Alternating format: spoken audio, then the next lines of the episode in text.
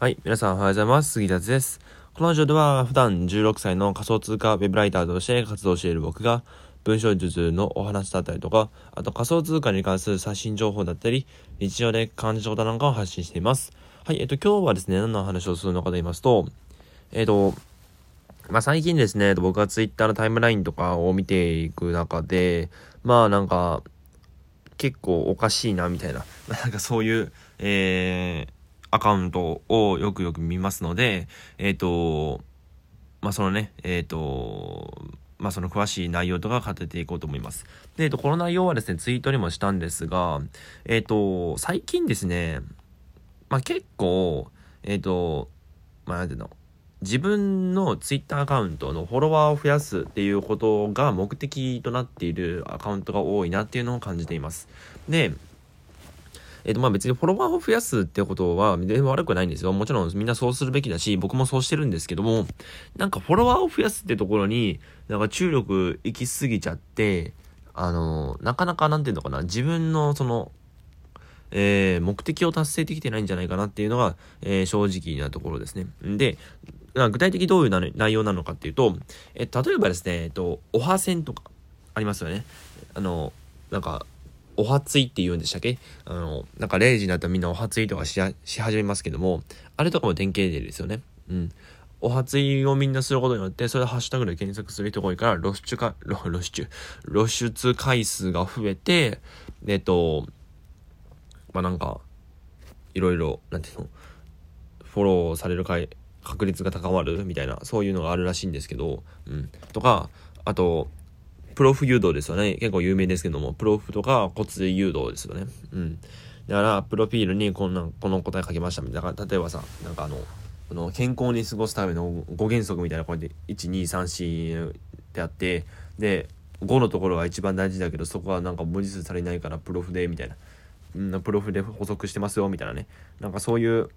ことを書くアカウント多いじゃないですか。で、プロフ誘導して、それでプロフィールとかもついでに見てもらってフォローしてもらうみたいな、そういう流れがよくあると思うんですけども、僕はですね、個人的にはこれ大嫌いです。はい。もうなんかもうめっちゃズバズバ言うようですけども、僕は個人的にはですよ。個人的には大嫌いですね。うん。じゃあなんでなのかっていうと、まあ、それはですね、まあいろいろ理由があるんですが、まず第一にですね、あの、見てる人のことを一切考えてないんですよ。あの、なんか、うん、一切考えてないし、で、しかもですね、なんか、その、プロフ誘導とか、骨髄誘導とかしてる人って結構ずる、ずるい人が多いんですよ。まあ、ずるいじゃないですか。まあ、なんかあの、その、健康5か条とかね、なんか一番最後大事だけど、文字されないからプロフレっていう、のがありますけど、それもなんか、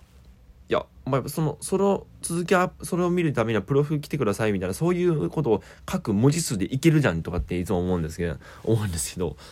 うん、だそれを書かないってことは、まあ、その、本当になんていうの、価値提供になってないんですよね。見る人の。うん。ツイッターっていうのはやっぱり自分が発信するってもそうなんですが、やっぱり、あの、相手は人なので、相手は人だし、で、しかも、その、その発信してる人の気持ちとか全部透けるんですよね、そのツイートに。うん。で、あの、透け、透けるし、で、しかも、あの、まあ、結局なんていうの、その、骨髄とかプロフィール誘導してる人って、ああ、なんか、この人やばい人だな、みたいな。なんかそういう印象が渡ってしまうんですよね、どうしても。うん。で、それをするとですね、それと、それをすると、それでもしフォロワー増えてもいいですよ。増えてもいいですけど、それって本当に嬉しいフォロワーなんですかって僕は思うんですね。うん。で、えっ、ー、と、な、そんな、フォロワー増やしても、結局、まあ、ツイッターってね、結局みんな運用してるんでお金稼げるからじゃないですか。まあもちろんそういう、そういう目的じゃないと思いますよ。影響力つけるためとか、ありますよ。でも、究極言えば、究極を言えば、あの、影響力をつけたい人、もしくは、もしくはですよ。もしくは、えー、稼ぎたい人、ツイッター経由で稼ぎたい、自分の商品を売って稼ぎたい人。この2パターンに分かれるじゃないですか。でも、この2パターンを見たときに、圧倒的に後者の方が多いんですよね。圧倒的に収益を目的とする人が多い。まあ僕は、まあ、これ両方兼ね備えてるんですけど、どちらかというとやっぱ収益の方に行きますね、目は。うん。僕も、えっと、プロフィールのね、えっと、そのリンク貼れるじゃないですか、ツイッターの。リンク貼れるところに、えっと、自分のブログを設置しておいて、で、えっと、そのブログを誘導して、ブログに誘導してなんかアフィリエイト成約してもらうみたいな、そういう流れなんですけど、基本的には。うん。だから、とか、あと、一定数流れるね、えっ、ー、と、Amazon オーディブルのアフィリエイトリンクとか、あと他には、えー、ココナラのね、えー、と自分のサービスを売ったりとかっていうのがいろいろあるんですよ。うん。で、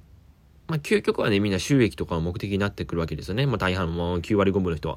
9割5分ぐらいの人は、えっ、ー、と、収益をツイッターの目的としてるわけですよ。じゃあですよ、究極フォロワーなんて最低限にいいですよね。うん。最低限のフォロワーで、えっ、ー、と、売り上げを立た立たせた方が絶対いいんですよ。うん。100人のアカウントで、あの、10万円売り上げてるのと、1万人フォロワーいるアカウントで1万円しか売れてないんだったら、圧倒的に後者の、後者じゃない、えっと、圧倒的に前者の方がいいじゃないですか、絶対。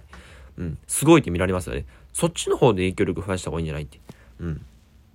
だから、えっ、ー、と、派線とか骨髄とかプロフ誘導とかしてる人っていうのは、まあ基本的には自分のことをしか考えていない。うん。相手目線のことを考えていない。で、えっ、ー、と、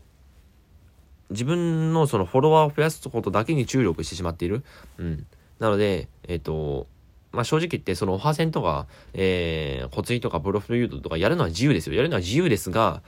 えっ、ー、と、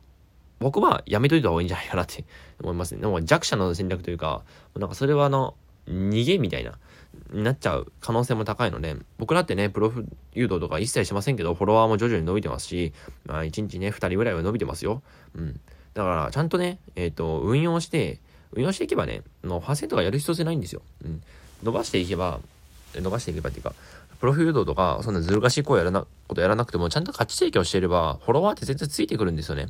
で、そのフォロワーっていうのも、売り上げに直結するか直結しないかの、で、えっ、ー、と、まあ、いろいろ変わってくるじゃないですか。うん。まあ、なので、えっ、ー、と、まあ、僕が今回言いたかったのはですね、まあ、結局、プロフ誘導とか、骨髄誘導とか、えー、あと、なんだっけ、破線か。うん、もうやるのは、まあ、基本的にやめた方がいいんじゃないかなって思います。で、で、これは僕、これは発注者目線の話なんですけど、僕も発注したことあるんでわかるんですが、えっ、とですね、まあ基本的にその、オハーセンとか、プロフ誘導、骨誘導してる人って、なんか大体変な感じなんですよ、なんか。あの、まあ言ったら悪いですけど、なんか、プロフィールとか、なんかアイコンとかもなんかめっちゃ変な感じな、変な感じなんですよね。あ、じゃあま、まともですよ。アイコンとかまともなんですけど、なんかそれを、なんかプロフィール誘導とかしてるのを見ると、あ、この人なんか変な人だなって、アイコン見ただけでなんか変な人だなって思うんですよね。うん。で、えっ、ー、と、まあ、なので、発注者からしてもそれめんどくさいんですよね、なんかその人って。あの、骨髄とか、なんか誘導するの見るとね、なんかこの人には、うーん、やめといた方がいいんじゃない？発注したくないなって思っちゃうんですよね。うん。まあなんか自分の、そのなんていうの？えー、自分の、そのなんていうのかな、えー、プライベートだけを発信するみたいな、そういうアカウントも、まあ、もちろんなんか、抵抗は若干しちゃいますが、骨髄とかに比べるとまだマシですよ。うん。骨髄とかに比べると、プロフィールでなんかある程度ね、実績書いてくれたら、ああ、そうなんだ、みたいな。まあ、なるので、うん。で、えっ、ー、と、そう。だから発注者目線からしても、おは線とか、えー、プロフ誘導とか、骨髄誘導とかしてる人っていうのは、まあ、基本的には、えー、雇いたくない。うん、基本的には任せたくないって思いますね。で、これ、沖、き、沖啓太さんも言ってたんですけど、沖さんもね、えっと、お破線は基本的に反対そうです。反対です。うん。えっと、骨髄誘導とか、プロフ誘導とか、えー、してる人っていうのは基本的に雇いたくないって、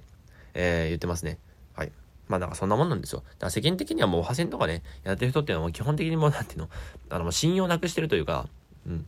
そう。で、えっと、他にですね、僕は許せないことが、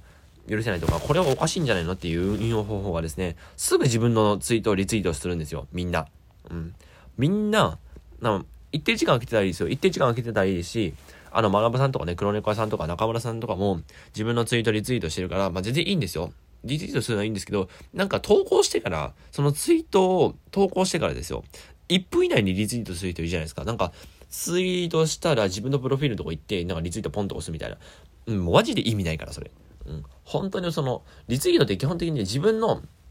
ツイートの露出回、露出、待って言っちゃった。えー、露出回数を増やすためにやるものなのに、そんな何秒単位でやってもさ、意味なくない、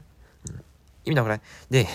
あの、リツイートしてもですよ、あ、こいつはなんかリツイート偽ってだけなんだなって思っちゃうんですよ。うん。で、あの、多分ね、そういうリツイートする人の目的っていうのは、その目的って何なのかって、えっ、ー、と、その、自分のツイートにリツイートがあることによって、影響力があるように自分で見せてるんですよね。うん。これでもなんかずる賢いじゃないですか。じゃあ自分でリツイートされるぐらいの努力しろって、うん、僕は思います。はい。なんか愚痴会みたいになっちゃいましたが、えっ、ー、と、今回の結論はですね、えっ、ー、と、破線骨髄誘導、プロフ誘導と、あと自分のリツ、自分のツイートをリツイートする。この自分のツイートをリツイートするってところは、まあいいんですけども、何秒単位でリツイートする人。うん、それはもう絶対読み解いた方がいいよって話をしました。はい。えっ、ー、と、もしね、このラジオで聞いて、ラジオ聞いてくださってる方で、えー、もしね、えっ、と、まあ、なんか嫌、なんかなんていうのかな。えー、もしこのラジオを聞いてくださってる方で、えー、オファー線、骨髄誘導、プロフ誘導で自分のリツイートすぐリツイートする人は、そんなことしてる人は、今すぐやめようねって話を今日はしました。はい。えー、じゃあ今日はこれで終わろうと思います。それでは、また一時頑張りましょう。バイバイ。